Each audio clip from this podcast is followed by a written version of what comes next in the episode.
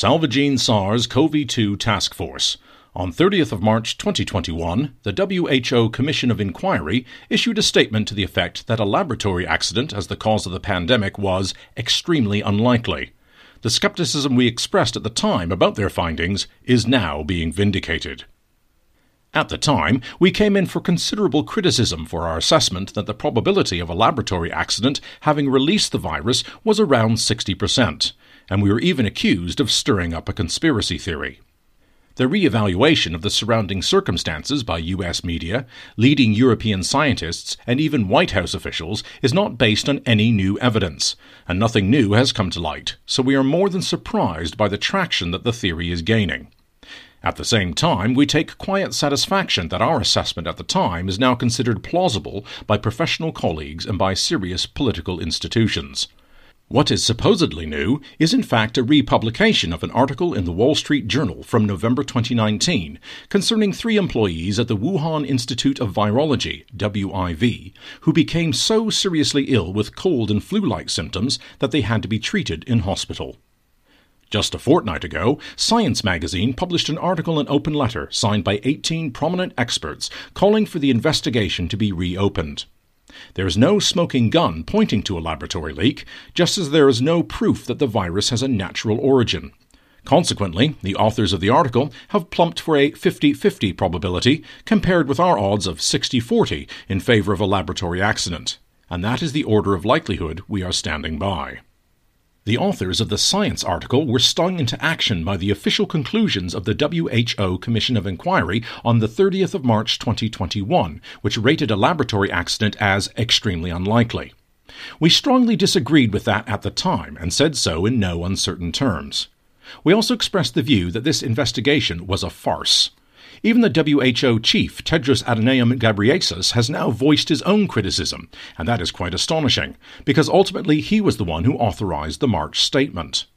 At the end of the day, it has to be conceded that the commissioners did not have access to raw data while they were in China, including information on previous patient samples from before December 2019, although they were allowed to visit some institutes and the possibility of a laboratory accident was given serious consideration.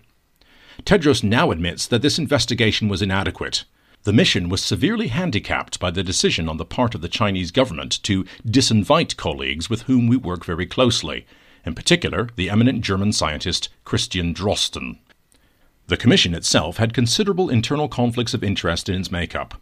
The team included Peter Daszak, head of the Eco Health Alliance, a non governmental organization that aims to protect health and ecosystems. In any serious investigation of a possible laboratory accident, Daszak would rank among the main suspects because for many years the American worked together with the Chinese virologist Shi Zhengli. Supported by American funding that Daszak helped to source, Shi Zhengli was researching the coronaviruses found in bats. He captured them in the nearby caves and brought them to the Wuhan Institute of Virology over a period of 15 years. The aim of the project was first to clarify the origin of the SARS 1 pandemic, and then to find out as much as possible about other potentially dangerous coronaviruses.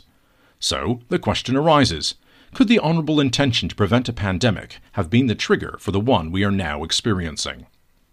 The theory of a laboratory accident is given added credence by the fact that the pandemic started in Wuhan.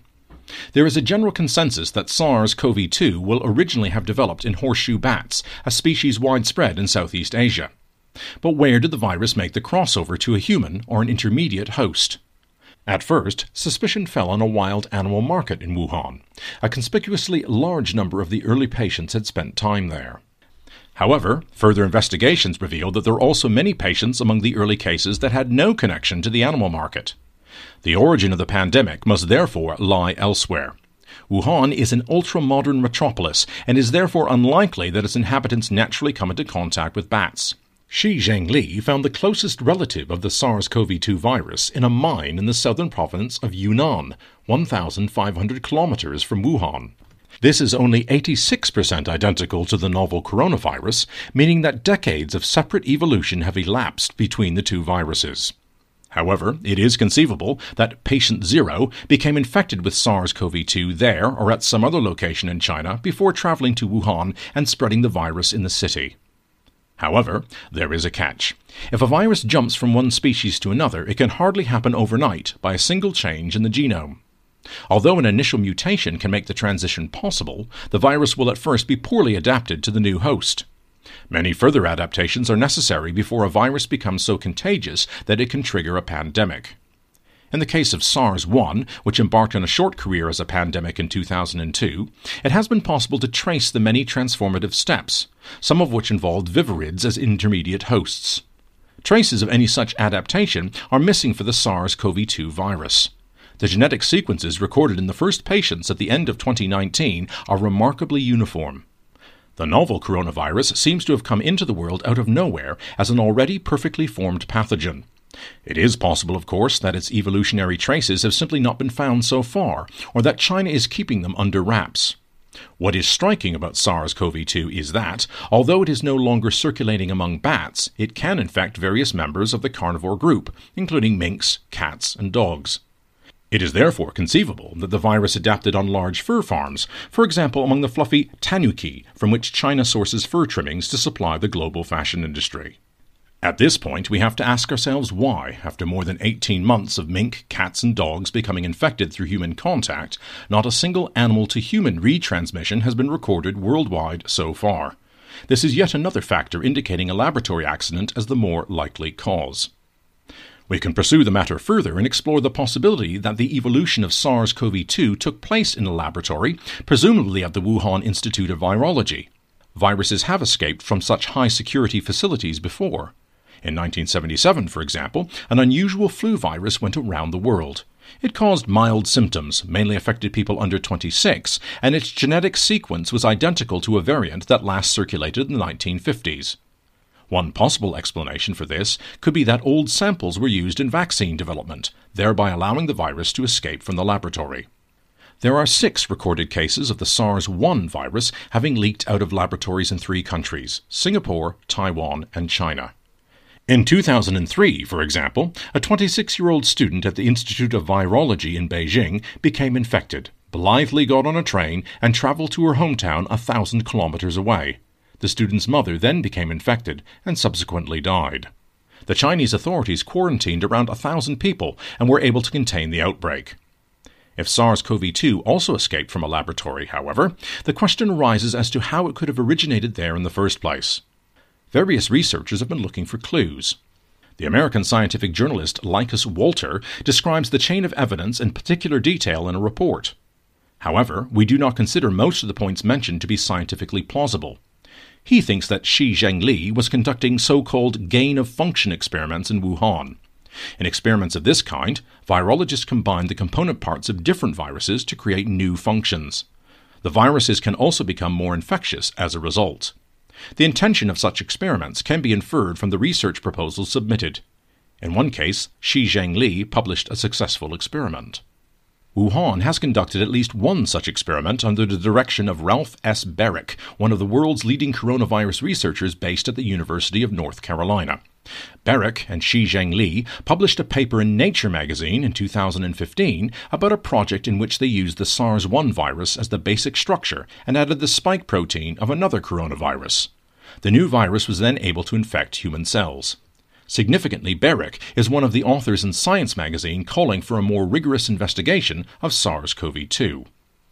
Any conclusion we might reach is necessarily subject to revision, because until China makes the data more transparent, all possibilities remain open, but in our view, with a laboratory as the marginally more likely explanation. A virus database at the WIV with 22,000 entries was taken offline in September 2019, and initial assurances by some virologists that the SARS CoV 2 could not be a laboratory construct are now considered premature and untenable. As it later turned out, Globetrotter Peter Daszak was behind an announcement to this effect that was published in The Lancet in February 2020.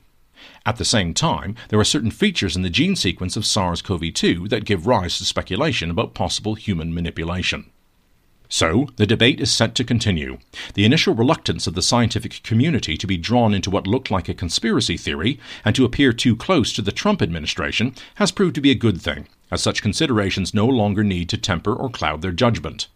However, the view of the Salvagene SARS CoV 2 task force is that the chance of the mystery ever being solved is slim. At the start of 2020, China imposed a gagging order, whereby no one in the country was allowed to say or publish anything about the origin of the virus. Nevertheless, there is a body of evidence to be found outside of China. We believe that, if more information comes to light, it should be possible to deduce the origin of the pandemic by scientific means. At the same time, it is known that U.S. intelligence agencies, as well as other Western intelligence agencies, are beginning to trawl through human and electronic sources, which may eventually provide the basis for science to get to the bottom of the whole affair. It is possibly also a matter of significance that the pace of mutation has accelerated in the last fortnight, which is due to the vaccination programs. As we have already pointed out many times before, the virus is forced by the vaccines to activate, adapt, and optimize itself by means of escape mutations. Unfortunately, there is very little awareness or acceptance among political leaders that it is precisely the vaccinated population who should be tested because of this issue, and that more sequencing should be carried out as part of the tests. The latest variant to have been detected in Vietnam is ultimately a combination of the British and Indian virus strains. It disperses very quickly through the air so that the viral load in the throat increases much faster after infection and thus spreads very strongly in the environment. This makes it much more contagious than the previously known variants. The race between virus mutations and vaccine development goes on.